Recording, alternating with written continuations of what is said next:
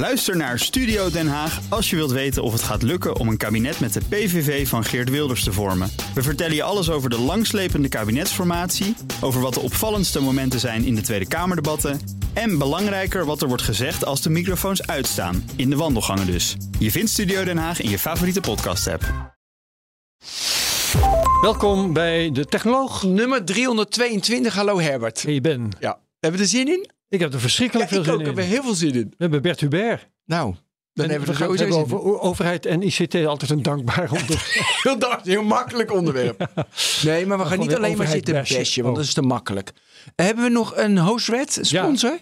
heb jij die? Die heb ik niet. Oké, nou zoek hem maar even op. Dan ga Zoek ik hem Bert op. praten. Ja. Hoe is het met je Bert? Ja, dat gaat prima. Gaat Ja. prima. Ik ben eh, druk bezig met eh, leuke nieuwe dingen. Dus. Goed, Ja. ik heb hem.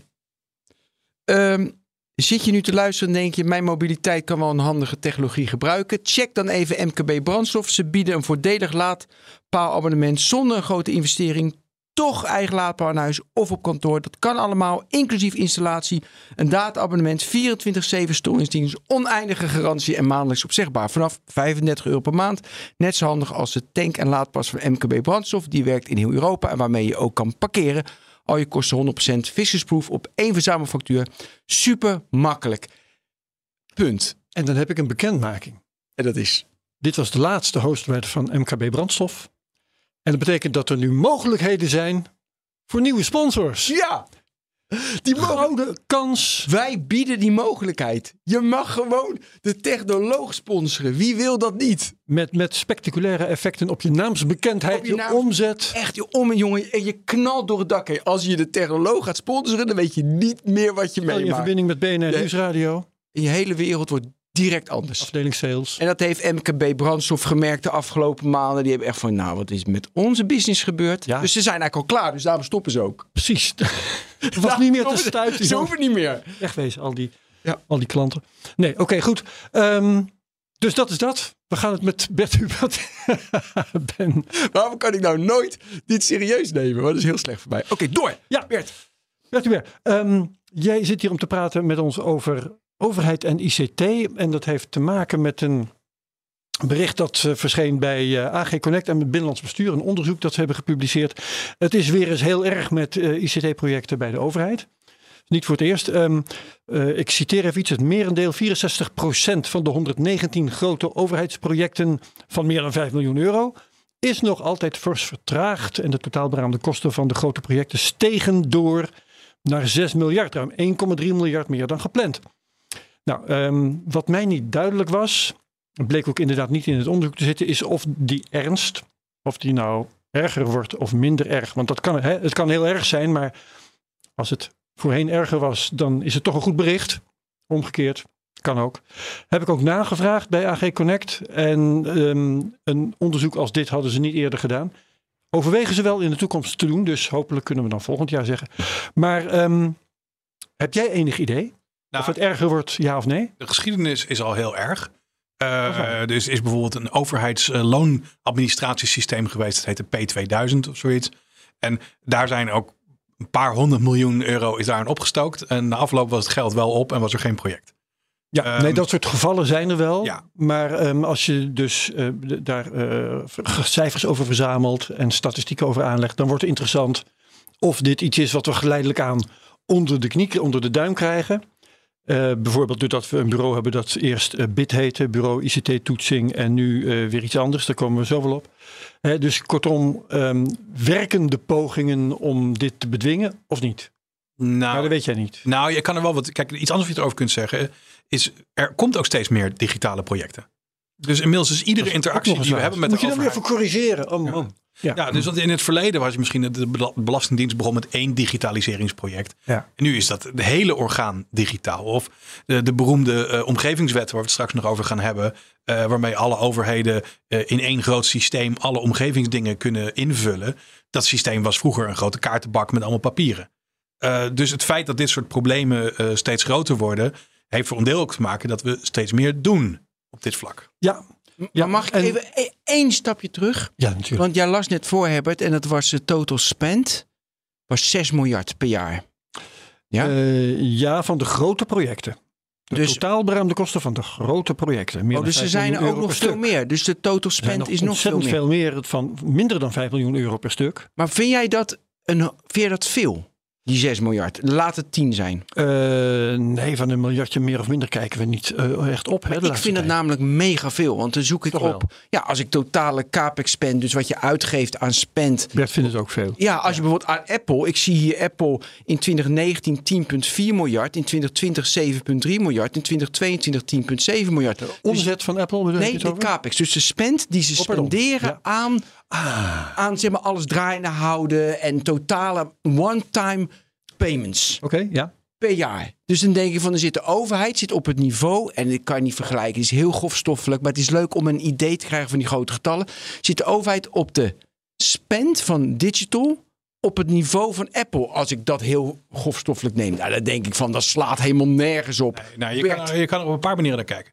Ik vind die 6 miljard komt op mij ook over als veel. Ehm, en die anderhalf miljard eh, overrun op die 6 miljard komt me weer over als best oké. Want als je een ICT-project hebt, je van nou, ik heb 15% of te veel uitgegeven, zegt iedereen, nou, goed werk. Hè, dan zit je best goed bovenop. Dan moet je bedenken, als je nou kijkt naar die, over, die uitgaven aan dit soort ICT-projecten. Nou, om te beginnen, Apple is vrij lastig te vergelijken, want die hebben ik- een bedrijf. Nee, maar dit is wel even een heel concreet verschil. Ja. Heel veel, er zitten heel veel belastingtrucs in, waar ICT-projecten worden afgeschreven of niet. Maar even teruggaand, eh, de Nederlandse overheid geeft op allerlei manieren geld uit aan ICT-projecten. En overigens is dat niet heel veel anders dan het bedrijfsleven. Je hebt nou gezegd van ik heb een concreet ICT-project. Nou, daar heb ik 6 miljard eh, in de boeken staan. Maar ik heb ook 2000 consultants rondlopen die 1000 euro per dag kosten. En eh, die dragen ook bij aan de kosten van zo'n project. En het is niet zo dat die kosten allemaal heel nauwkeurig worden toegeschreven aan project X of project Y.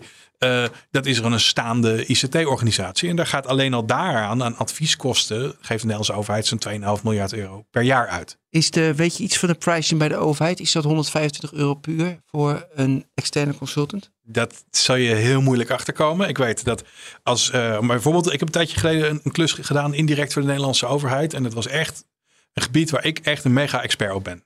Dus dan zou ik zeggen, nou, nu mag je een toptarief gaan vragen. Ja. Welk gebied is dat? En eh, dat was echt op het gebied van netwerkbeveiliging en eh, organisatie daarvan. En eh, is het nou wel verstandig of niet? En, en er, nou, niet om te pochen, maar ik zeggen, Mm, dat is wel oké. echt een onderwerp. Dat kan, zou je best wel kunnen zeggen, nou, Bert weet waar hij het over heeft. En nou, onwijze moeite om boven de 125 euro per uur uit te komen. Nou, hoef ik niet rijk te worden aan de Nederlandse overheid. Maar ik, vond het, ik vind het mega frustrerend dat een junior jurist die aan hetzelfde project meedoet. eh, die mag 250 euro per uur eh, declareren. En dan komt er een ICT'er die toevallig echt op zijn gebied wordt bevraagd. En dan zegt hij, nou, poeh, 125. Ja, dat is even leuk. Wil ik even deze vergelijking maken. We hadden vorige week in BNR Digitaal ging het over de ontslagen bij Big Tech. En toen, eh, noemde, en toen werd er genoemd dat een lead developer bij een techbedrijf, noem Booking, noem WeTransfer hier nou zo, noem, noem Uber.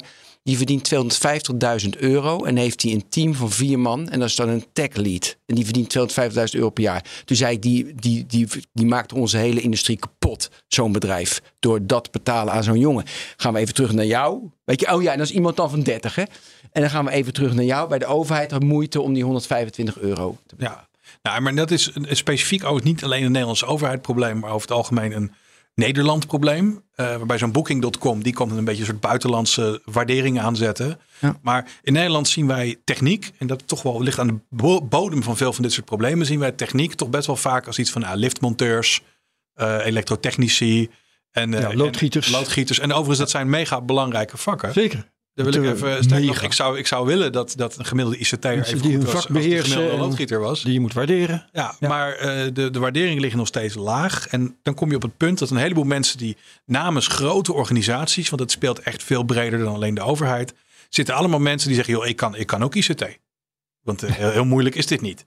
Maar bedoel jij om te suggereren dat het falen van ICT-projecten, want daar proberen we het over te hebben Ja. vandaag, dat dat iets te maken heeft met de beloning van ICT'ers?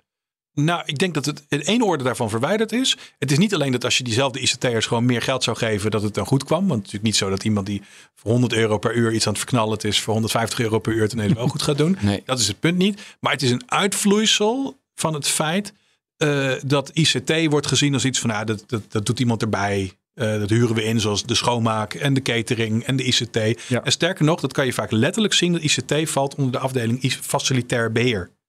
Dus dat zijn dezelfde mensen die de liften beheren en de toegangspoortjes en de pasjes. Ja. En onze nieuwe digitale omgeving voor de Dus omgeving. de juristerij is van levensbelang en betalen we navenant. En de ICT, eh, dat is iets eh, wat... eh, Nou ja, ja, Dat, ja als je, en dan zeg je met ja, er komt niemand op onze vacature. Heel raar. En dan, en dan ga je door met waarmee je bezig was. Oké, eh, eh, dat is dan alvast één probleem waar we de vinger op heb, hebben gelegd. Ehm, waar ik even naar wil kijken met je, ehm, dat is eh, de vraag eh, bespreken of, eh, of, of het wel een ICT-probleem is. Want als je kranten leest en zo, dan valt toch op dat nou, grote bouwprojecten die falen gewoon ook. Ja, Eh, en allerlei grote projecten. Ik heb even, eh, hoefde maar even na te denken. En dan kwam ik aan, eh, nou ja, Vira bijvoorbeeld. En ITER, die grote kernfusiereactor. Die in, even nagekeken, 2006 is begonnen. De bouw zou 10 jaar duren. Nou, we zijn 18 jaar verder. Zeg ik dat goed? Nee, 16. Nee, 17. De Noord-Zuid. Teller is alweer versprongen. Kanaaltunnel. Dat is ook een beetje een bouwproject. Maar goed, allerlei soorten grote projecten. Ja. Die hebben de neiging om eh, hun budget ver te overschrijden. En eh, ook de tijd waarvoor ze gesteld zijn eh, ver te overschrijden. Dus wat is er zo bijzonder aan ICT dan? nou eigenlijk niet zoveel. Het is de, de hele clue in dit verhaal is complexiteit. Juist, dus als ja. je een project hebt waar gewoon heel veel verschillende elementen aan zitten, die allemaal tegelijkertijd moeten kloppen. Dat is het moeilijke aan dit soort dingen. Ehm, als je een, een, lucht, een vliegveld bouwt, dat we moeten tegelijkertijd moet dat op tijd klaar zijn. De milieuvergunningen moeten kloppen, de software moet kloppen, alles moet ingehuurd worden. Ja. En dat moet allemaal tegelijkertijd. En dat betekent dat de totale complexiteit van het project is zo groot dat er nooit maar één iemand dat kan beheersen. Er is niemand die alle aspecten van zo'n project in elkaar. De makkelijkste manier om iets te doen is wel één iemand alles begrijpt. Want die heeft vanzelf door van joh, als je die landingsbaan daar neerlegt, dan kan er daar nooit een vliegtuig opstijgen. Eh, er zijn vliegvelden die dit verknald hebben, om even een voorbeeld te noemen. En daarna heb je dus de vaardigheid nodig van hoe kan je zoveel complexiteit verdelen over een groot team van mensen die met z'n allen die complexiteit Ja. aankunnen. Ja, Nou, soms komt het hele vliegveld niet in bedrijf. Daar weten we ook voorbeelden van. en dat, dat mislukt voor vliegvelden, dat mislukt voor raketten, dat mislukt voor ICT-projecten. Ja, maar waarom lijkt het dan wel, lijkt het wel te lukken bij Big Tech bijvoorbeeld? Nou, daar heb je een paar mooie voorbeelden voor.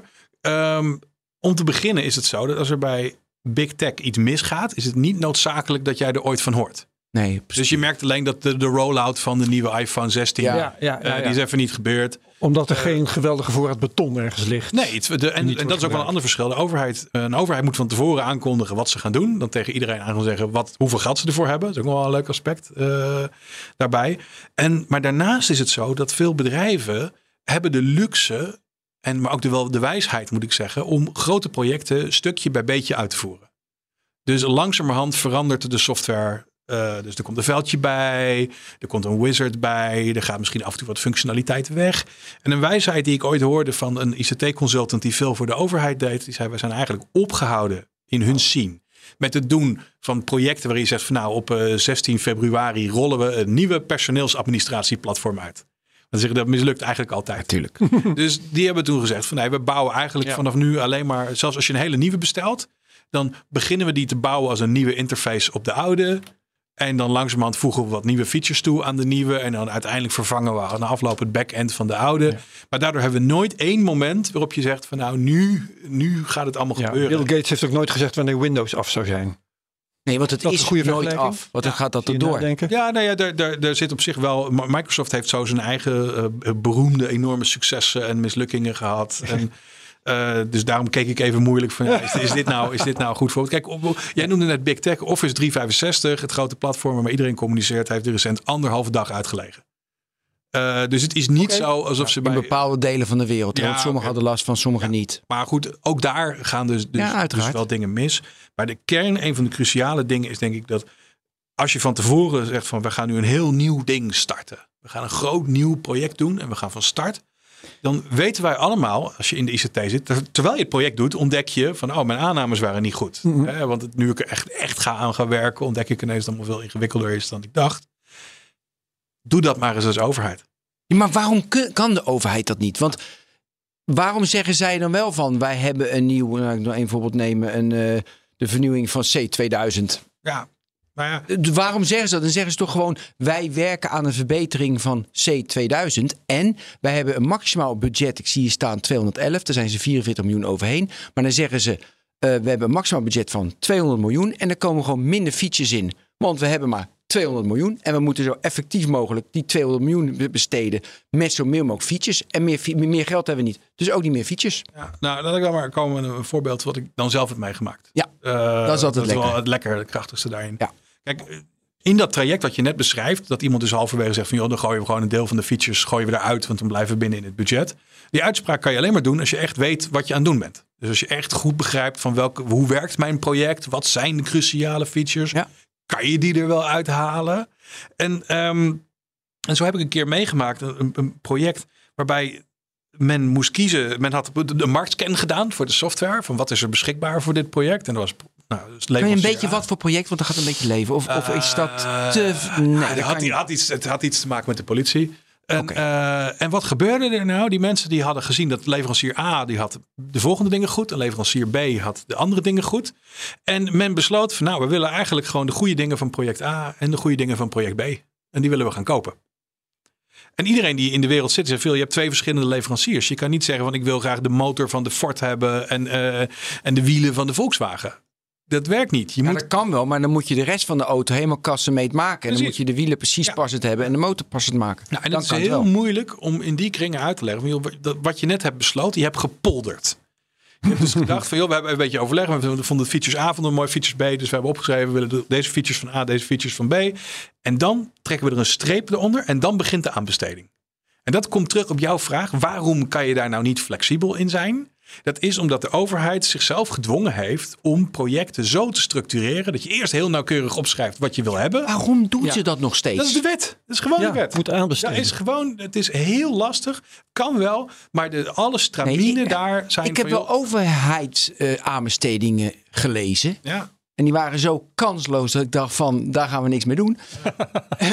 maar, maar weet je, waarom werken ze dan nog zo? Dat, je kan toch zeggen van, in de epics, in de grote, heb ik, Ja. wil ik daar naartoe? nou het gebeurt wel. Dus, dus eh, eh, Volksgezondheid eh, heeft het dus met, met de beroemde coronamelder-app weer gedaan. Ja. En die, die zijn toen veel flexibeler geweest. En die hebben daadwerkelijk allemaal mensen in de arm genomen. En die zijn dingen gaan bouwen. Nou, inmiddels heb ik binnen de overheid een paar andere plekjes ontdekt. Waar mensen ook nog echt dingen En dan zitten heb je te ook de bouwen. luxe dat je iets nieuws kunt maken. Ja, dat, dat, dat is scheelt heel erg. En nog steeds 22 miljoen, hè, die corona-app, wat Ja. natuurlijk nergens op slaat voor een appie. Waren hartstikke leuke mensen. Oké, waren mijn vrienden. Maar, ehm, maar, maar de- de- een heel cruciaal model is wel dat je dus van tevoren moet vastleggen. Omdat we gewoon zo'n trechter hebben gemaakt. En de, de Tweede Kamer moet erover beslissen. En die zegt dan dit is wat jullie gaan bouwen. Dit is wat die gaat doen.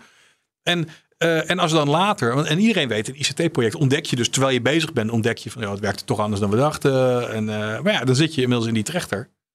En dan komt een hele interessante dynamiek. Dan heb je namelijk alles opgeschreven, aanbesteed. Het contract is getekend met een Atos of een Centric of een dergelijke club. En dan moet je als overheid bekennen van joh, we hebben er toch niet goed over nagedacht.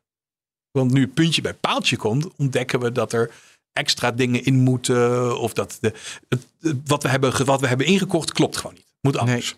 En op dat moment gaat de kassa rinkelen, de champagnekurken ploppen. Ja. Want dan moet je Kunnen dus naar je leverancier toe gaan en zeggen: joh, kunnen jullie ons gaan matsen? Want we hebben de verkeerde dingen besteld.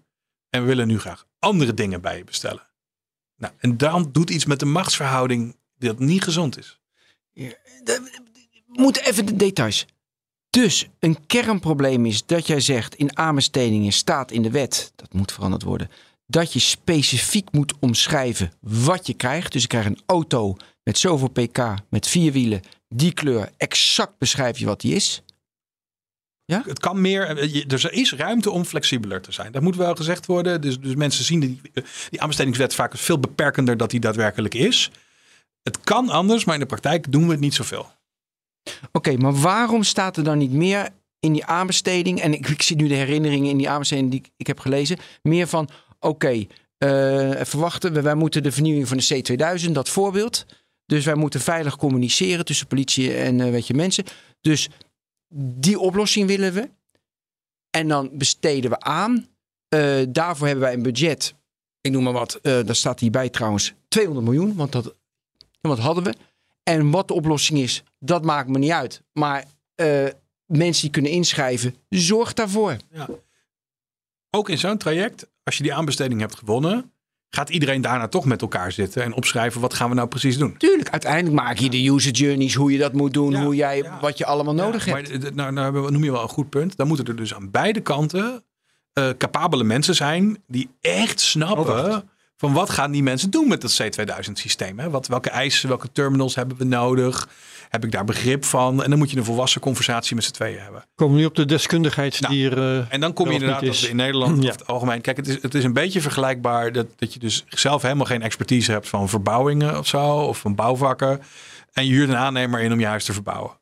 En eerlijk gezegd ben jij dan geen eerlijke gesprekspartner, want die, Ja, die aannemer die kan van alles nog wat zeggen. Daarom over- word je ook altijd geflasht. En, nou, het risico is hoog aanwezig, want je bent gewoon geen gelijkwaardige gesprekspartner. Ja. En wij zijn in Nederlandse bedrijven en de overheid niet gewend dat er aan de kant van de inkopende kant ook iemand zit die gewoon echt eh, ooit het ooit heeft gedaan of zo. Die weet hoe het zat. Dus dan begin je al van het begin af een heel ongelijk speelveld. Waarin zeg maar, de overheid zegt van joh, de communicatie moet veilig zijn met dat C2000 systeem. Noem maar wat. Die gast schrijft op, moet veilig zijn. Ehm, Echt waar, joh. ja, joh, ja, en later wordt er helemaal geen weerwoord gebogen. Nou, ja. herinner me bijvoorbeeld de oorspronkelijke OV-chipkaart, de eerste versie, die, die helemaal kapot gehackt was. En die vanaf het begin af aan gebaseerd bleek te zijn op een belachelijk makkelijk hackbare chip. En er waren allemaal mensen die dat gezegd hadden van joh, dat ding is echt niet veilig genoeg. En uiteindelijk bleek ook in die aanbesteding niet hard genoeg te staan aan welke beveiligingseisen dat, dat moest voldoen. En dat eindigt dan in zo'n conflict dat de leverancier zegt, die chip is echt best wel veilig. En dat Brenno de Winter vervolgens twee jaar lang gratis rondrijdt met zijn OV-chipkaart. Ehm, maar dat is omdat er dan op dat moment niet iemand in de kamer zit die eh, in, in, in, de vergaderkamer, zeg maar, die zegt van joh, je kan niet gewoon opschrijven van joh, het C2000 systeem moet veilig zijn. Dit is trouwens ook een overeenkomst met eh, andere vakgebieden, zeg maar. Hè? Want ehm, de overheid heeft ook geen eigen architecten. Of heeft ook geen eigen bouwopzichters of iets dergelijks. Ook in bouwprojecten staat de overheid zo machteloos als jij nu schetst, of niet? ja, nou, kijk, Rijkswaterstaat, om een voorbeeld te noemen, is er dus in- de afgelopen jaren een aantal keren in geslaagd om leveranciers zo goed in de tank te hebben, Aha, dat die leveranciers failliet gingen. dat, ik weet niet of je dat moet dan naast ben je- Nee, het is te, gaat te ver. Ja, dan ben je te ver gegaan. Maar die hebben wel een voorbeeld gegeven dat als je nou er maar echt hard, hard genoeg dichtknijpt. Maar of dat nou zo de meest productieve arbeidsverhouding of werk, samenwerkingsrelatie oplevert. Nee, maar het illustreert wel dat een beetje deskundigheid aan Ja. de kant van de overheid betaalt zich Ja, uit. ja, en dan kom je op dat punt dat iedereen vindt zichzelf al vrij snel een deskundige. Aha. En, en ik was voor een ander overheidsproject, dat was een documentmanagement systeem. Wilden wij ergens invoeren. En toen zijn we met allerlei stukjes overheid gaan praten over hun documentmanagement projecten. En daar troffen we allemaal zweverige architecten aan. Die, die zeiden van ja, ik heb hier een center court waarop alle data bijeenkomt. En die vloeit dan naar de verschillende afdelingen. En dus ik zo van, ja, ja oké, nou leuk. eh, maar wat vloeit er dan? Zijn dat documenten? Zijn dat verwijzingen naar documenten? Zijn dat documenten waar je met z'n allen aan kan werken? En dan kreeg ik antwoorden van het type van, nou, de informatie gaat gewoon overal naartoe. Inf- Information wants to be free. Ja, maar dan ben je dus, dan ben je dus een zwevert. Hè? Want, want uiteindelijk is er geen informatie, er is een bestand. En we hebben regels wie er aan dat bestand mag zitten en dat soort dingen. Maar dan heb je allemaal ICT-zwevers. En het barst ook van de architecten. En, en, dat, en dat geldt binnen het bedrijfsleven, binnen de overheid. Dat zijn ICT-architecten. En die, die, daar heb ik best wel lang een hoge pet voor opgehaald. Ik dacht van, joh, jij weet heel veel van allerlei Microsoft-platformen en allemaal dingen. Maar als je een architect bent, dan kun je gewoon allemaal dingen roepen. Dan kun je zeggen, joh, ik heb een database en, en, en streaming en weet ik Ja. veel. Maar je hoeft nooit concreet te worden. Maar hoe zou je, hoe, hoe zou je, je bent nu, je bent nu voor het zeggen, want dat heb je sowieso, hè? Ja, mooi, hè? eh, Maar wat zou je, hoe zou je dat dan aanpakken? Nou, een van de wijsheden uit deze wereld is dat ieder groot succesvol project is begonnen als een klein succesvol project. Er zijn bijna geen uitzonderingen op die regel. Klinkt heel normaal. Het klinkt heel normaal, het klinkt heel logisch. En dat betekent dus dat als je in plaats van dat je een Big Bang moment gaat houden, waarbij er op eh, 17 januari 2026 iets groots gelanceerd moet worden, dat je zegt, dat gaan we helemaal niet doen. Eh, we beginnen inderdaad met een, met een klein project en, en langzamerhand sluiten daar steeds meer afdelingen bij aan. Noem maar wat. Dus we gaan, we gaan niet één groot nieuw document of eh, omgevingsmanagement systeem hebben, maar we bouwen een hele tof en die doet eerst alleen kapvergunningen. En dan Ja. leren we met die kapvergunningen hoe dat werkt. En na een tijdje zeggen, joh, de parkeervergunningen mogen er ook bij. En als je een buizen wil leggen, doen we er ook bij. Maar aldoende leren we dat en hebben we dus echt eigenaarschap van het systeem. Klinkt heel logisch. In het bedrijfsleven gebeurt het nu alleen maar op deze manier. En volgens de wet mag dit niet. Dus daarom, want dan moet je definiëren dit is mijn eindresultaat. Terwijl Ja. software geen eindresultaat kent, dat gaat altijd door. Ja, wat men nu heel graag nu wil, en dat is niet alleen de wet, omdat de wet zegt dat het mag, maar men vindt het ook heel fijn dat je een groot document opschrijft met het pakket van eisen en wat het moet doen. Op een gegeven moment gaat het door de procedure heen. En dan zijn de opstellers, die zijn er klaar mee. Want iedereen heeft zijn akkoord gegeven op dat project. Dus op dat moment kan je ook zeggen, jullie waren het er allemaal mee eens. En dan kan jij weer door met je leven. Dus niet meer achteraf kloten aan features. En Nee, je zegt gewoon, dit is het. En daarna zeg je, joh, wij hebben ons werk gedaan. De Tweede Kamer heeft het goedgekeurd. Eh adviescollege ICT heeft er naar gekeken. Die vond het ook leuk. En, eh, en we gaan door. En als het dan daarna alsnog mislukt, dan kun je zeggen, nou, dat lag niet aan mij. Ja. We hebben met z'n allen besloten dat dit Nee. goed was. Ik wil nu toch een anekdote vertellen over Thales. Dat heb ik al een keer verteld. Maar ja, we hebben zoveel afleveringen gemaakt. Dus ik kan, ik kan het Allemaal weer vergeten, Ben. Allemaal weer vergeten. Dit is een verhaal van ongeveer zes jaar geleden. Ik kreeg een rondleiding met Thales. Zoals jullie weten, Thales maakt grote radarsystemen. Daar doen ze tien jaar over om één radar te maken. En dat is een, een huge project. Daar maken ze ook maar een paar van per jaar groot. En ze zeiden van vroeger was het inderdaad, gingen we eerst exact beschrijven waar het nieuwe radarsysteem over tien jaar aan moet voldoen. En dan waren ze na anderhalf jaar, hadden ze alle specs van het nieuwe radarsysteem helemaal uitgeschreven. En dan gingen ze na anderhalf jaar gingen ze een architectuur bouwen. En na drie jaar gingen ze bouwen. En na tien jaar was het radarsysteem klaar, maar verouderd. Nu, en toen zeiden ze van, nou ja, dit werkt niet. Wat we doen, je schrijft één A3 papiertje, voorkant, achterkant, beschrijf je gewoon wat, waar het uiteindelijk aan moet voldoen, w- wat je wilde mee. En na zes weken heb je dat beschreven, de e- eh, één A3'tje voorkant, achterkant, bouwen. Ja. Radarsystemen. Dus toen dacht ik, wow, diep respect, weet je, mooi agile werken van Thales. Waar, en dat is ook een overheidsonderdeel volgens mij. Nou, het levert een Frans eh, Ja, Frans, uh, zit, Nederland zit er niet in. Maar dus toen dacht ik, ja, ja, als je zelfs radarsystemen agile kan bouwen, stapje voor stapje, steeds beter. Eh, ze- eh, ja, dus, dus steeds beter. Dan moet het toch ook met al deze, met al deze dingen lukken? Met al deze Ja, Ik ben, ik ben ICT-projecten? het wel met je. Maar laten we dan. Ik, kijk, ik ben het helemaal met je eens. Alleen dat vergt dus een positie waarin je zegt van joh, wij zijn echt in control van dit systeem. Want je, eh, het verhaal van Thales is natuurlijk hartstikke mooi. Maar daarna moeten wel snel de, de klanten, die moeten ook zeggen, nou dit is inderdaad degene die we willen. En die moeten ermee akkoord gaan. Klantenfeedback, ja, Ja, ik. precies, maar dat is, het is, het, kijk, het kan allemaal wel, maar dan moet je dus zeggen van, joh, wij bezitten dit systeem en het is geen papieren tijger. Je kunt niet al te veel mensen in de kamer hebben die niet zo goed, in de, en dan bedoel ik de vergaderkamer, niet de Tweede Kamer, Mhm. die niet zo goed weten waar ze het over hebben. Ja. Ehm, want als er allemaal mensen zitten die er ook van gehoord hebben en die, die hebben gezegd, van, ja, maar ik, eh, ik heb gehoord dat deze radar minimaal eh, 16 gigawatt pulsen moet doen. dat heb ik gehoord. Ja, gehoord, ja. En, eh, en de echte experts die hebben net Dat vond, van, ik nee, op, eh, eh, dat vond ik op ChatGPT. Ja. zegt hij dan. Ja, nou Zo modern. Waar moet, waar Ja. moet een radar aan voldoen? Dan tik Ja. je in in ChatGPT Ja, nou en, dat, ja. en dat leeft hij dan Ik in. moet zeggen, Thales maakt wel hele toffe radarsystemen in Nederland. Dus dat, zijn wel hele, dat is wel een mooi voorbeeld. Maar wat je eigenlijk zegt, de, je moet die gelijkwaardige gesprekspartner zijn. Ja. Maar je introduceert wel een extra element. Want tot nu toe was het beeld dat ik had waar we het over hadden. ehm, ambtenaren versus eh, eh, IT'ers die worden ingehuurd. Maar nu, eh, dat is niet verrassend trouwens, maar nu breng je wel de Tweede Kamer erbij. Ja. Die als een soort opdrachtgever daar nog eens boven zweeft. En op politieke gronden bepaalt wat voor features erbij of eraf moeten. In de belasting of in een radarsysteem of in wat dan ook. Ja, die, eh, dit is een, een, het is een, een, een- hebben ook een plek in het systeem. Waarbij Kees Verhoeven in AG Connect bijvoorbeeld zegt van ja, Kamerleden zitten vaak eh, niet ICT-dossiers door te spitten, maar ze zitten in spelshows. En als er dan iets misgaat, dan zitten ze achter de interruptiemicrofoon schande te roepen. Ja, nou ja dat, dat is voor een deel ook wel waar. Maar ik, iedereen moet het beter doen. Dus de Tweede Kamer moet inderdaad ophouden met, eh, met eh, alarm slaan als een project een keer eh, zes weken te laat is. En, en, en tegelijkertijd moeten die, moet er, erkend worden dat het gewoon niet zo goed onder controle is. En een deel van die projecten, ook goed om te weten. Eh, het beroemdste en grootste ICT-project binnen de Nederlandse overheid op dit moment lijkt de digitale omgeving van de omgevingswet te zijn. Ja, daar gaan we het over hebben. Ja. En Misschien wel nu. dat project is, is geheel ontspoord. Zeg maar. Dus dat is, is, is, is agile geworden.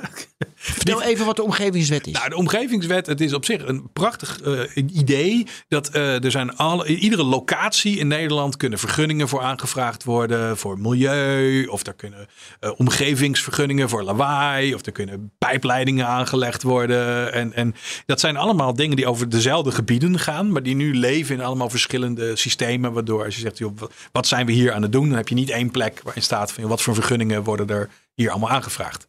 En men heeft toen in 2011, al enige tijd geleden is, eh, bedacht van joh, we gaan het allemaal stroomlijnen en we gaan 25 wetten vervangen door vijf wetjes.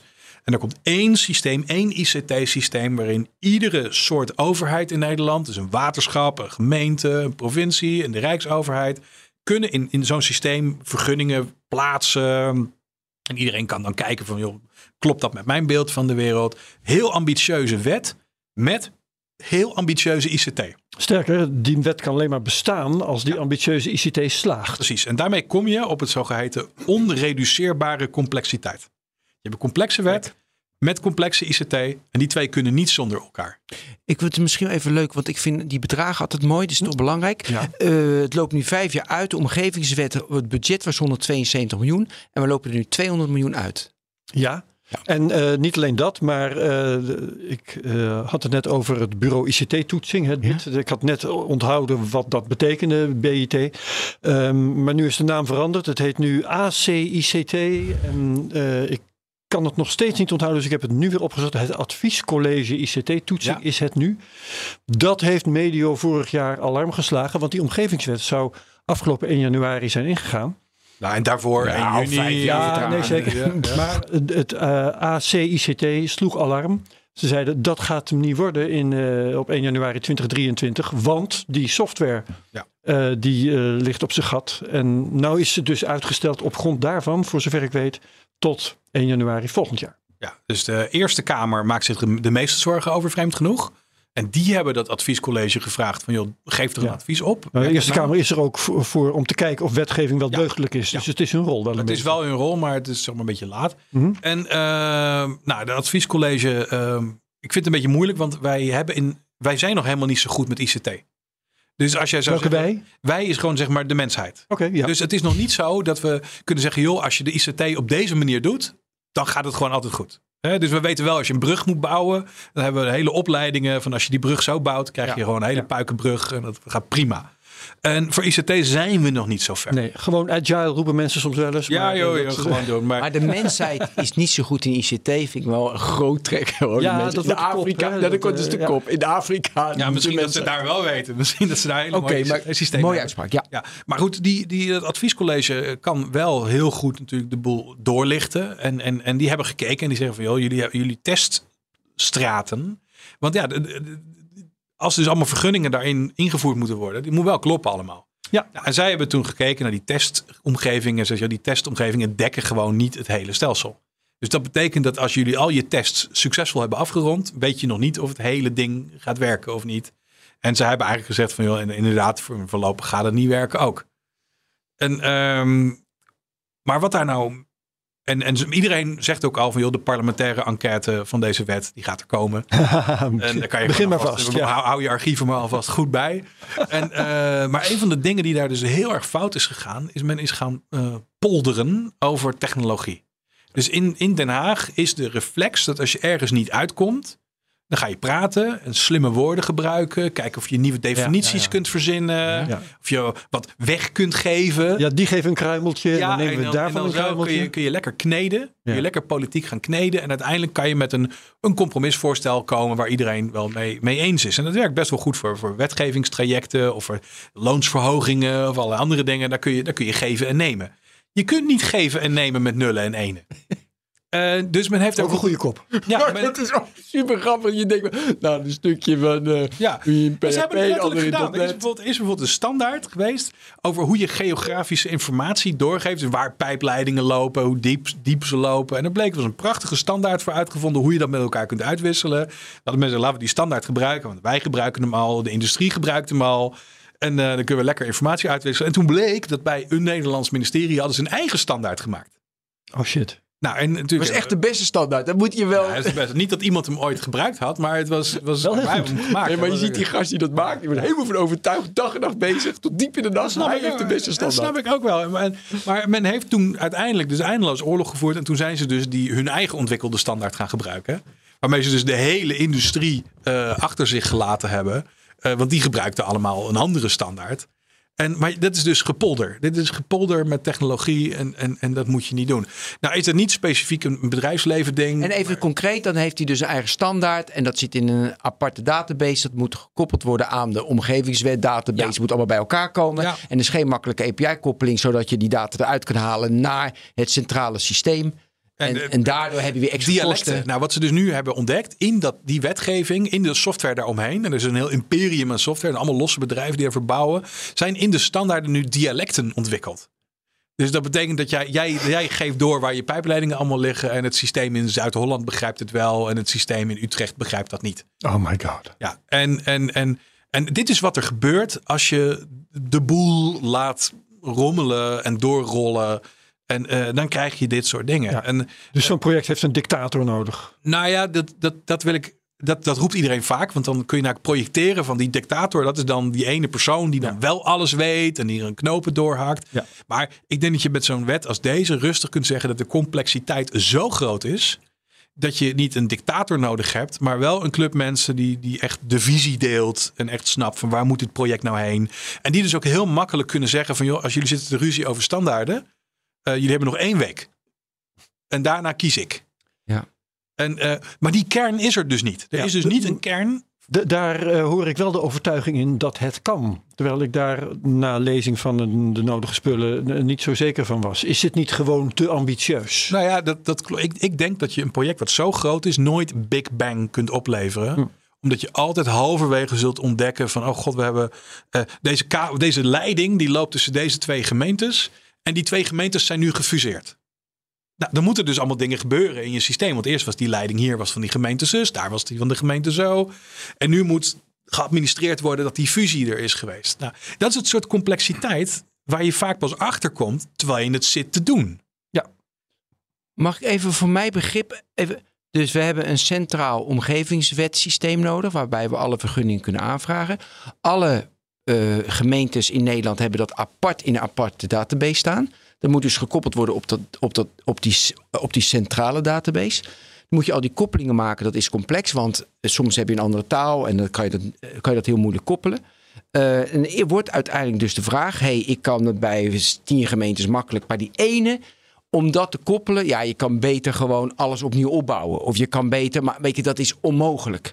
Dan krijg je uiteindelijk de vraag: is het allemaal nog wel, is die business case nog, weet je, kan het allemaal nog wel? Ja. Want kijk, 200 miljoen, 177 miljoen budget en dan wordt het 200 miljoen, dat slaat nergens op. Ja, maar er is nog veel meer geld aan uitgegeven. Want als je ziet hoeveel mensen en hoeveel websites en organisaties en inkoopcombinaties hier omheen zitten. Het is, het is echt heel erg veel. En ik, ik kan heel moeilijk inschatten. We hebben bijvoorbeeld de oorspronkelijke OV-chipkaart gehad. Daar is geloof ik 2 miljard euro aan opgestookt. Aan Thales, overigens, om even de link- compleet te maken. Oh, daarom hebben Ja. ze gewoon zo'n mooi En- gebouw. Maar uiteindelijk, nou dat denk ik wel eerlijk gezegd. Maar, maar uiteindelijk is, is dat project toch over de hobbel heen gekomen. En hebben we er tien jaar lang best wel plezier van gehad. Eh, ook omdat men toen zei de chip is niet veilig genoeg. Maar we kunnen de frauderisico's op een andere manier afdekken. Nou, uiteindelijk is dat systeem aan de haren gered. Ehm, ik kan niet inschatten of de omgevingswet software te redden is of niet. Dat, Ja. dat durf ik niet te zeggen. Wat ze Nou. wel hebben gedaan, ze hebben het heel erg uitgekleed. Dus kan alles- helemaal niemand meer volgens mij. Nee, Maar gaat u dat verder. kan helemaal niet. Nee, maar men heeft wel allemaal dingen zo van, nou, dit hoeft strikt gezien niet, dat hoeft strikt gezien. Nou, alles wat strikt gezien niet hoeft, zit er niet in. Mooi. En of het het gaat redden, durf ik echt niet te zeggen. Nee. Ehm, wat ik eh, tegenkwam bij de voorbereiding was eh, het lichtende voorbeeld van de eh, AOW eh, Ja. ICT. Ehm, goed, ik, ik, ik lees iets voor. Ik weet niet eens meer waar het uit vandaan komt, maar dat willen jullie me vergeven. De AOW is een goed voorbeeld van hoe het ook kan. Dat is een zeer eenvoudige regeling. Iedereen krijgt het AOW. Het bedrag is overal hetzelfde. Dat is trouwens niet waar, want eh, het kan met en zon, en zonder loonheffingskorting. En eh, je kunt eh, alleen zijn wonen, of alleen of wonen samen of met iemand wonen. Ja. Dat, dat zijn trouwens alle verschillen, voor zover ik heb kunnen ontdekken. Dus het is inderdaad simpel. Wanneer je AOW inkomen gerelateerd gaat maken, dan heb je echter een heel ingewikkeld systeem nodig om alle persoonlijke factoren mee te nemen. AOW kent die problemen niet vanwege zijn eenvoud. De vraag die ik eh, daardoor heb is, kun je alle wetgeving eh, op deze manier ICT-vriendelijk ontwerpen? Dat je het gewoon heel simpel maakt. Ehm, dat kost natuurlijk wel flexibiliteit die je soms wilt hebben. Soms wil je misschien die AOW eh, inkomensafhankelijk maken, om maar eens wat te noemen. Je hebt misschien helemaal geen keuze. Dus Mhm. bijvoorbeeld met de energiewetgeving eh, die we recent hebben gehad, met die, die, die prijs, bela- eh, belastingteruggave, hebben ze uiteindelijk gezegd, joh, iedereen krijgt 190 euro in december, want we kunnen niks anders. Ja. We hebben niet de flexibiliteit om dat beter Ja. te doen. En het bleek, als jij thuis twee elektriciteitsaansluitingen hebt, dan krijg je gewoon twee keer 190 euro.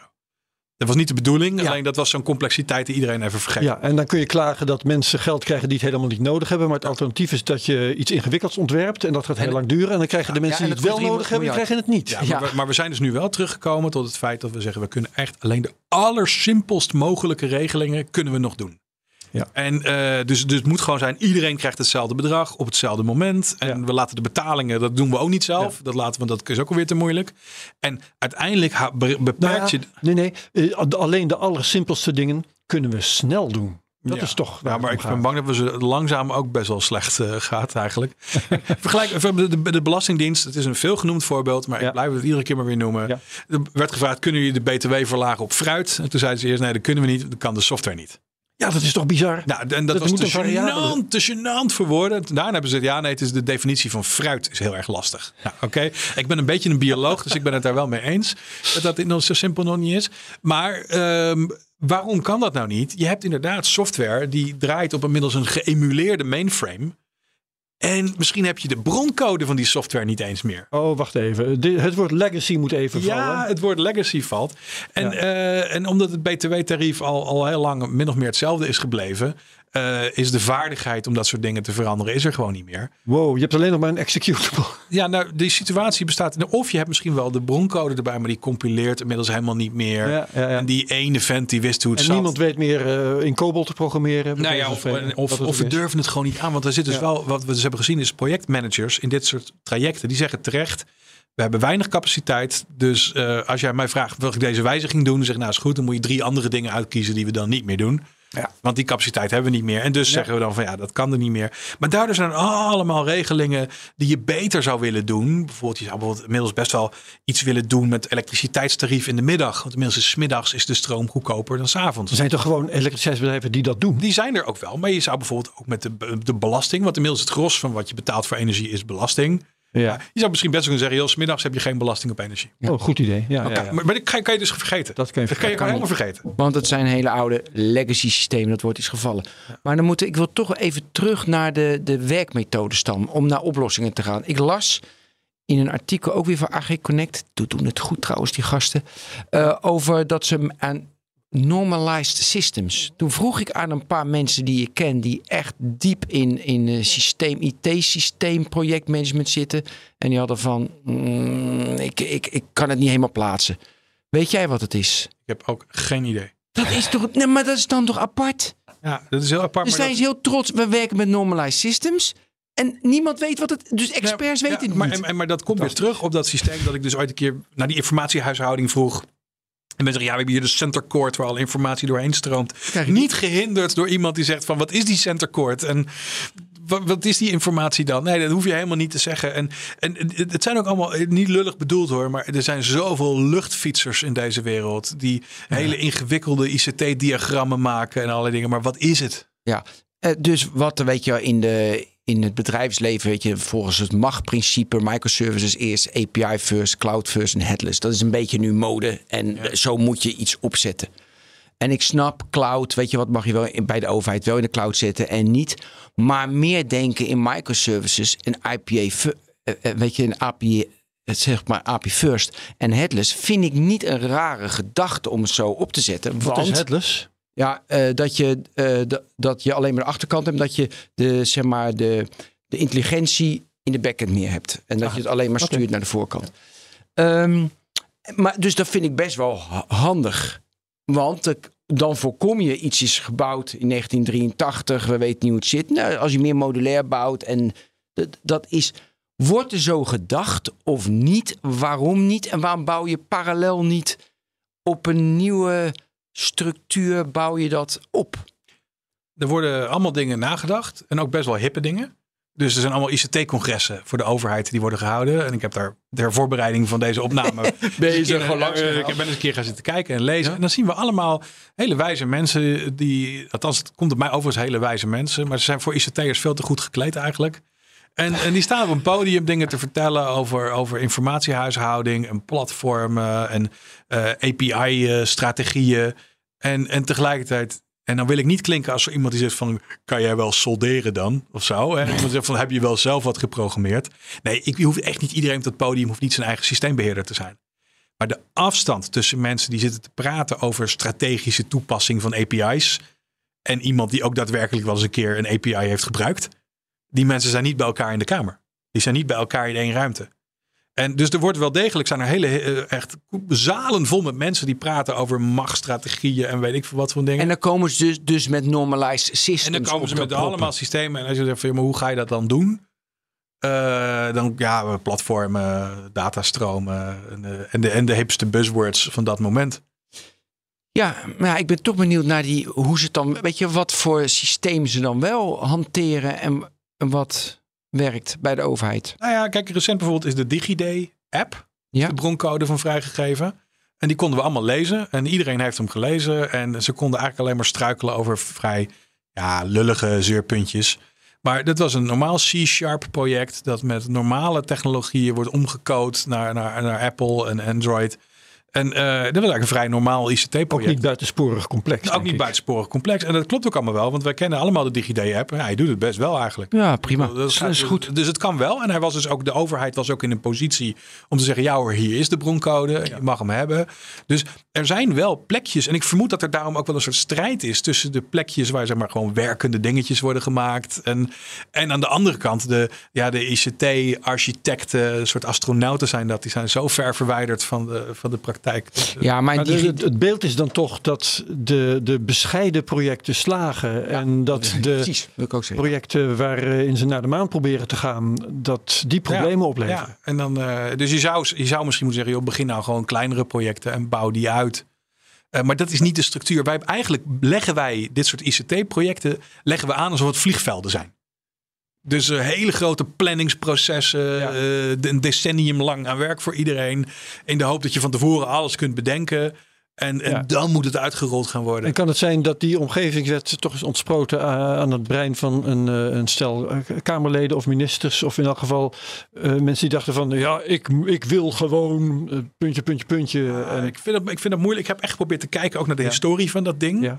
En eh, een van de dingen die ik niet kan vinden, is dit soort hele grote projecten zit vaak toch wel één of twee echt grote bedrijven achter die dat dragen, die de structuur gemaakt hebben en zo. Maar die ook hebben bedacht dat het moest. Nou ja, dat, gaat toch dan niet? hand in hand. Is dat niet eh, is, de, dat de is, rol van een bedrijf. ik denk dat het begint met het idee van we hebben 25 wetten en kunnen we dat nou niet versimpelen. Ja. Dat, is dan een, dat is een typische Haagse gedachte. Ik denk dat dat wel goed is. En vervolgens is daar vanzelf een soort enorm ICT-wolk omheen gekomen. En ik vermoed dat als je gaat terugzoeken, dat er wel wat, wat lobbyisten mee aan de slag zijn geweest. Maar het gekke is, ik Ja. kan hier dus niets over vinden. Ik zou dus graag willen vinden van, joh, het is een Atos zit er vrij groot in. En, eh, maar meer als een, lijkt meer als partner van gemeentes. Hm. En, eh, maar het, wie, wie dit- Centric. Centric zit erin. Centric, Centric, ja, ja. Centric zit er Jan van in. Rijbroek Rian van. Rijbroek zit erin. Nou, misschien heeft zij het wel bedacht. Dat zou uiteindelijk wel een hoop verklaren, denk ik. Maar, maar, maar het is lastig om te zien wie nou heeft bedacht dat er zo'n enorm ICT-project van gemaakt moest worden. En eh, misschien is het gewoon gebeurd. Soms gebeuren dingen gewoon.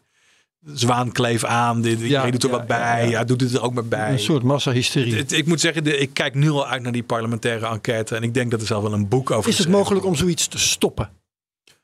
Nou, dat is wel eens gebeurd. Bijvoorbeeld aan het begin van onze uitzending sprak ik over dat salarisadministratiesysteem, Ja. het P2000-systeem. Nou, dat is in alle stilte gestorven. Daar heeft nooit meer iemand van gehoord. Ja. IBM heeft wel betaald gekregen. Daar zijn ze wel erg goed in. Hmm. En, ehm, maar dat is, dat is met stille trom vertrokken. Daar heeft nooit meer iemand van gehoord. Of P-direct. Nou, ik weet niet hoe het heet. Maar het was in ieder geval heel oud. Eh, dus ja, je kan stoppen. Het, het Ja. gebeurt wel eens. Maar dat gebeurt dan typisch heel erg in stilte. En En hoe heet dat ding ook weer in de gezondheidszorg? Patiëntenregistratiesysteem. eh, Ja, nou ja, wat- hoe dat- heet het ook weer? ja, Heeft het dat- goede woord? Eh, EPD. Ja, het elektronisch, Elektronisch patiëntendossier. Nou, dat dat Ja. is er gewoon inmiddels. Dat, Ah, dat is helemaal zo. Ja, dat is, maar goed, dat is, dat is wel doorgerold en, en, en allemaal dingen gebeurd. En, ehm, Nee, oké. Maar even terug. Kijk, eh, nu inmiddels, want Big Tech is een beetje het voorbeeld van dat ze wel kunnen schalen en dat ze wel met nieuwe dingen kunnen komen. Weet je, maar inmiddels is dat natuurlijk ook wel oud. Weet je, Ja. toch? Want ja, Google bestaat al vrij lang en dus ook, die hebben ook legacy en ook Meta heeft legacy. Ze hebben ook allemaal legacy. Maar waarom? Omdat het modulair is opgebouwd, kunnen ze kunnen ze dat allemaal handelen. En er ligt inderdaad Office 365 ligt er anderhalve dag uit in delen van de wereld. Want het is mooi verspreid over de wereld. Het, we horen er niet van, maar het is vrij redelijk. Ik heb nu heel erg van, als ik een budget heb van, nou ja, 6 miljard was niet eens alles, laat het 10 miljard zijn. Ik kan me niet voorstellen dat als jij een paar miljard hebt op jaarbasis, dat je niet gewoon parallel alles totaal wel modulair kan bouwen. Weet je, dat je eh, wel dat goed op kan zetten. en dan kom je op het probleem dat als je ergens veel geld aan toevoegt. In, om een probleem ik mee heb budget, lossen. ik heb budget. Ja, nee, nee het, het geld is er. Het geld is er. Ja, is geen maar, maar probleem. het probleem, het is, het is nog heel lastig om geld om te zetten in een nieuwe werkwijze. Want dan moet je nou zeggen, we zetten hier een gebouw neer en dan gaan we die mensen neerzetten die wel op deze manier modulair gaan programmeren. En die moet je echt apart houden van alle andere mensen in je organisatie. Want die willen Ja, de maar- oude manier weer Maar terug. de corona-app is dus een heel goed voorbeeld. Ja, maar, ze apart maar weet je, die hadden fysiek een quarantaine om iedereen weg te houden. Ja. Daarom is het misschien wel gelukt. Het was gewoon verboden om. Ja, dus, dus, maar ik, ik, snap, ik zou het ook heel graag willen. Er zijn wel voorbeelden geweest bij andere overheden die ook wel eens dit soort. eh, Estland wordt heel vaak aangehaald als voorbeeld. Want die hebben een overheid die heel snel kan itereren. Eh, in Oekraïne is er dus nu een of andere oorlogsapp waarin iedere bommelding, eh, en als er raketten komen vliegen, staat het erin. En dat is super mooi. Die kunnen dat wel. Maar dat houdt dus in dat je dus als overheid moet zeggen: we hebben hier een team techneuten. En dat zijn onze techneuten. En die gaan samen met ons snel dingen veranderen. Maar dat is helemaal niet de cultuur die we hebben. De cultuur die we hebben is wij zijn de overheid. Wij vinden techniek eng. En daarom willen we zoveel mogelijk daarvan afgeschermd zijn. Dus we willen heldere instructies sturen aan die techneuten. En als het dan niet lukt, dan zeg je, joh, wij waren het allemaal eens over die instructies. Dus het is niemands schuld. Eh, behalve die techneuten misschien. Ja. Maar we hebben die cultuur gewoon niet. Het is niet geld. Het is, het is iets van waarom we werken gewoon niet op die manier. En voor de duidelijkheid, de grote bedrijven, verzekeringsmaatschappijen eh, werken ook niet zo. Ik heb een, eh, dan een andere vraag. Ik begon deze podcast met de vraag: is het eigenlijk erger geworden of minder erg? Hè, dat weten we dus nog niet. Maar nu jij zegt het, is, eh, het ligt aan de cultuur, of tenminste ten dele aan de cultuur die we hebben. Hoe zit het eigenlijk in andere landen? Eh, falen overheidsprojecten daar net zo nadrukkelijk? Ja, en nog veel erger zelfs. Het Nog is, veel eh, Nog erger. veel erger. Het is, Dus dat polderen, dat helpt misschien nog wel een beetje. Ik moet eerlijk zeggen, het verbaast mij met regelmaat dat we hier nog best wel veel werkende dingen hebben. Dus de manier waarop je hier met je, met je ideal je eh, btw-belastingen kunt betalen. Nou, als ik dat in Duitsland uitleg, dat kan niemand geloven. Daar kan helemaal niemand geloven dat dat kan.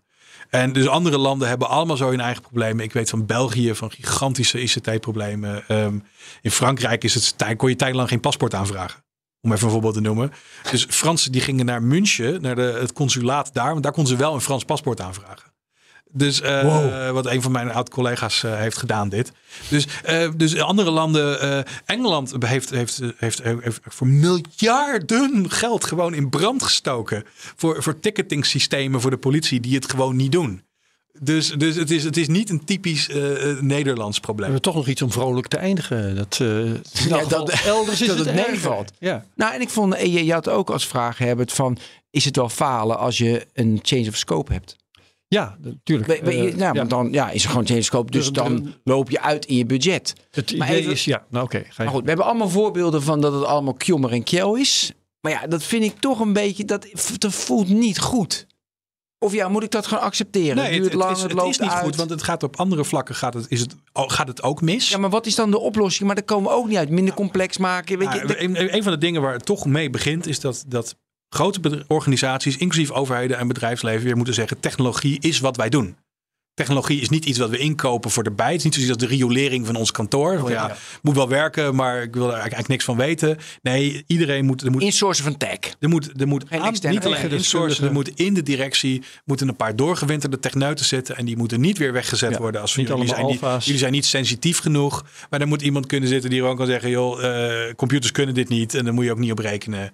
En dat wordt alleen maar gekker met algoritmes waar we wonderen van beloofd gaan worden, waar we dan mensen nodig hebben die in een managementteam zitten en in een directie die zeggen, joh, dit werkt gewoon helemaal niet en, en stop hiermee. Oké, tech in boards. Dat is één. Of in overheden hoge. Die, En in de organisatie. En in de organisatie, dus tech één. Wat is de tweede? Nou, een ander carrière traject is als je op dit moment een hele goede techneut bent, binnen welke organisatie dan ook, dan ben je binnen de kortste keren manager. En Kap, je moet specialist ja, blijven. nou, en, en dat werkt dus ook niet. Nee. Ja. Want dan zitten dus mensen die dus best wel veel weten van beton of van monitoring systemen of weet ik veel wat. En ja, die zitten beleidsoverleggen te doen. Op zich Dat kan het enige- geen kwaad Nee, kan als kwaad iemand in het management verstand heeft van Ja. techniek. Dat zeg je Nee, net dat is heel goed. Alleen Ja. het is op dit moment exclusief het carrière traject. Ja, omdat je op, niet op een andere manier eh, Nee. wat meer kunt verdienen. Nee, je kunt niet zeggen van joh, jij bent supergoed in deze technologie en jij bent nu eh, daar is jouw carrièrepad. Nee, je carrièrepad is je mag het beleid in of je mag het management in. Ja, en dan krijgen ze meer betaald als ze in het management gaan. Nee, je moet die managers minder betalen en je moet die specialisten meer betalen. Ja, ja, ik, ja, nou, ja, ik ben het gewoon met je eens. Ik wou Tuurlijk, nuance doen, maar dat ga ik gewoon niet doen. Ja. Nee, wat is de laatste dan? Want we hebben er nu twee. Nou, oh god, ja, ik kan Nou, kleine projecten. Ja, Ja, kleine projecten, ja, precies. Veel meer. durf- Niet het ambitieuze ja, ja. gedoe. Durf Ja. ook gewoon een keer te zeggen, joh, we hebben nu een nieuw experiment. We hebben een nieuwe versie van de DigiD. Kan je proberen en eh, laat ons weten hoe die werkt. Nou, dat soort dingen kunnen enorm dat doen. In het bedrijfsleven noemen we dat dus AB, eh, AB-testing. Die zeggen, Yeah. We hebben een deel van de mensen krijgen de nieuwe app. Kijken hoe dat werkt. Dat, dat soort cultuur zou natuurlijk ook enorm welkom zijn. Ja. En veel meer in, inderdaad. Maar dus niet duidelijk omschrijven, dit moet het einddoel zijn. Nee, dit is een visie van het. Dus het moet bijvoorbeeld, we komen weer even met, dus met mijn C2000. We werken aan een verbeterde C2. Aan een verbeterde C2000. En hebben het misschien inderdaad eerst alleen maar in Noord-Nederland, maar nog niet in Zuid-Nederland, want dat moeten we nog maken. we hadden een concreet voorbeeld. Toen men de oorspronkelijke C2000 invoerde, kwamen ze erachter dat hij het niet deed in parkeergarages. En, en, toen nou- zei, en toen zei de brandweer, die zei, ja, dat is een beetje vervelend. Nou. Dat willen wij wel. Ja. Nou, en dat, was, dat, dat kwam in een gênant laat stadium, kwam men erachter van, oh ja, dat hebben we ook nog nodig. Ja, maar nu, dat vind, die vind ik ook interessant. Kijk, als blijkt dat om C2000 te laten werken in parkeergarages en dat kost 1,8 miljard. Dan zou ik zeggen, joh, brandweerman, het is vervelend. Er gaan zes mensen dood in die, eh, in die, eh, in die garage. Maar 1,8 miljard hebben we er niet voor over. Dus hoe maken ze die business case? Dus het, woord business case valt daar gewoon niet. En ik vind het trouwens een beetje ingewikkelde business case. maar- Nee, nee, nee, ik meen dit echt Ja, ja, serieus. ja. Ik ben, Dit ik ben moet je eens. afwegen. Dat gaan we ook maar eens een keer gewoon zeggen. Hè, Als je allerlei projecten bekijkt van het plaatsen van eh, eh, spoorbomen op, op Ja. eh, onbewaakte overgangen tot eh, stoplichten. Ehm, als je kijkt hoe de mensheid zich gedraagt, dan is het prijskaartje voor een mensenleven vrij duidelijk. Ik geloof dat het tussen een ton en een 80.000 miljoen euro. is of zo. Voor, voor zo- gezondheidseconomen Ja. is, is Je kunt niet zeggen, we gaan een jaar miljard besteden om 80.000. zes mensenlevens Maar dat mag niet worden genoemd. Daar ben ik met Ben eens. Ja, nou, kom maar op Bert. We zijn nu, nu zijn nu aan front, hè? Ik, ik laat dit graag over aan professionele ethici. Want eh, ik weet heel veel van programmeren en complexiteit en mislukte ICT-projecten. Oké. Dan, dan wil ik nog wel weten, want we hadden het net over die, die AOW hè, en dat die eh, toevallig toelaat dat er hele simpele software eh, de zaken gewoon goed regelt. Ehm, moet je niet, zoals je ook simpele manieren hebt om tot software te komen, ehm, leren om simpele wetten te ontwerpen die toelaten dat er simpele ICT omheen wordt gebouwd? Nou, dit, dit, dit- bestaat al. Het is al geprobeerd. Dus er is een speciaal college, het ACTAL. En dat iedere nieuwe wet moet daar langs. En dan wordt er gekeken van, joh, wat is de administratieve last? Eh, hoe, hoe ingewikkeld hebben jullie het nou gemaakt? Ja, ja. En eh, nou, dat, ik denk dat we kunnen constateren dat dat systeem niet werkt. Eh, Omdat politici niet luisteren naar wat eruit komt. nou ja, om, kijk, vanwege dat gepolder. Dus je Mhm. zit dan weer van, nou, eh, eh, hij wil A, zij wil B. En, de, Ja. en in reactie krijgen we C. En die C staat voor complex. Ja. Want we hebben iets gemaakt waarin de, de wensen van iedereen. En daar in zo'n vroeg stadium, kijk, op papier, hè, dat is het- hetzelfde mensen die wel eens een stukje schrijven. Als je een keer een artikeltje moet schrijven, dan heb je een idee in je hoofd. In je hoofd is het echt hartstikke mooi. Totdat je moet gaan intypen. En dan merk je van, het verhaal loopt gewoon niet. Ik krijg dit gewoon niet op papier.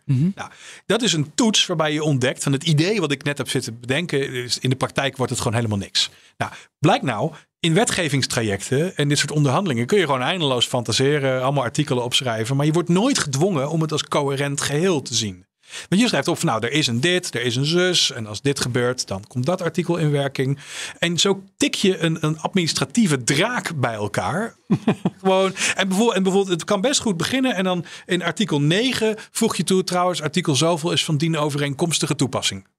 Wat? Juist. Nou, dat is gewoon één regel. En eh, iedereen die wel eens een wet schrijft, die is totaal niet onder de indruk van dit zinnetje. Want die, die tikt dat de hele tijd in. Artikel 17 is van dien overeenkomstige toepassing. Dat betekent gewoon, we hebben net een complete andere wet geïmporteerd in deze wet. Dus alle leuke dingen die in deze wet van 500 artikelen staan, gelden nu ook voor deze wet. En daarmee is de implementatie van jouw wet ineens 16 keer zo complex geworden. Eh, omdat je eigenlijk ineens twee wetten aan het doen bent. Nou, dat zat verstopt in dat ene zinnetje. En het is zo makkelijk om dat in te typen. En je zou naar een mechanisme willen gaan dat je dat veel eerder door hebt van joh, we hebben net een draak gecreëerd van een wet. Nou, in theorie hebben we dat Rode vlag. We hebben, we hebben daar al een college voor die dat zou moeten doen. Maar op een of andere manier, als er om drie uur s'nachts een compromis wordt gesloten over die wet, iedereen is blij. we zijn Hoe heet dat college? Actal. Actal. Ja, ik zocht het op, maar toen... Adviescollege.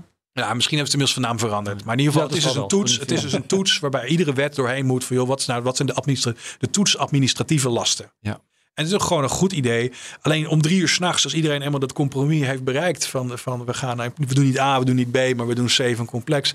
Dus ga niet s'nachts even bellen met het toetsingscollege administratieve complexiteit. Van joh, wat vinden jullie ervan? Ja. En nou ja, dan is zo'n wet al heel veel verder. En eh, het is zo makkelijk. Complexiteit komt vanzelf. Je hoeft er niks voor te doen. Je, je tikt Weer gewoon regeltjes- ja. je tikt gewoon wat regeltjes in en je eenvoudige wet is gewoon totaal onbegrijpelijk geworden.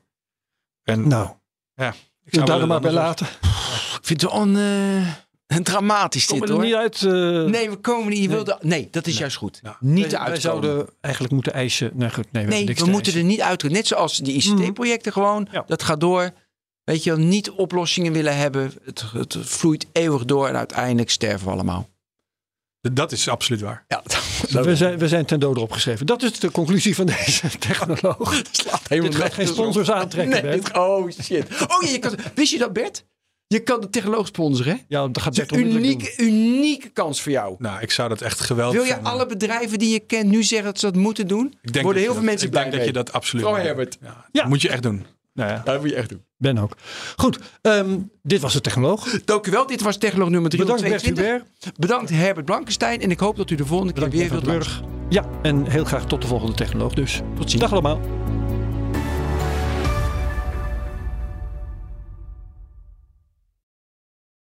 Ook Bas van Werven vind je in de BNR-app. Ja, je kunt live naar mij en Iwan luisteren tijdens de ochtendspits. Je krijgt een melding van Breaking News. En niet alleen onze podcast Ochtendnieuws, maar alle BNR-podcasts vind je in de app. Download nu de gratis BNR-app en blijf scherp.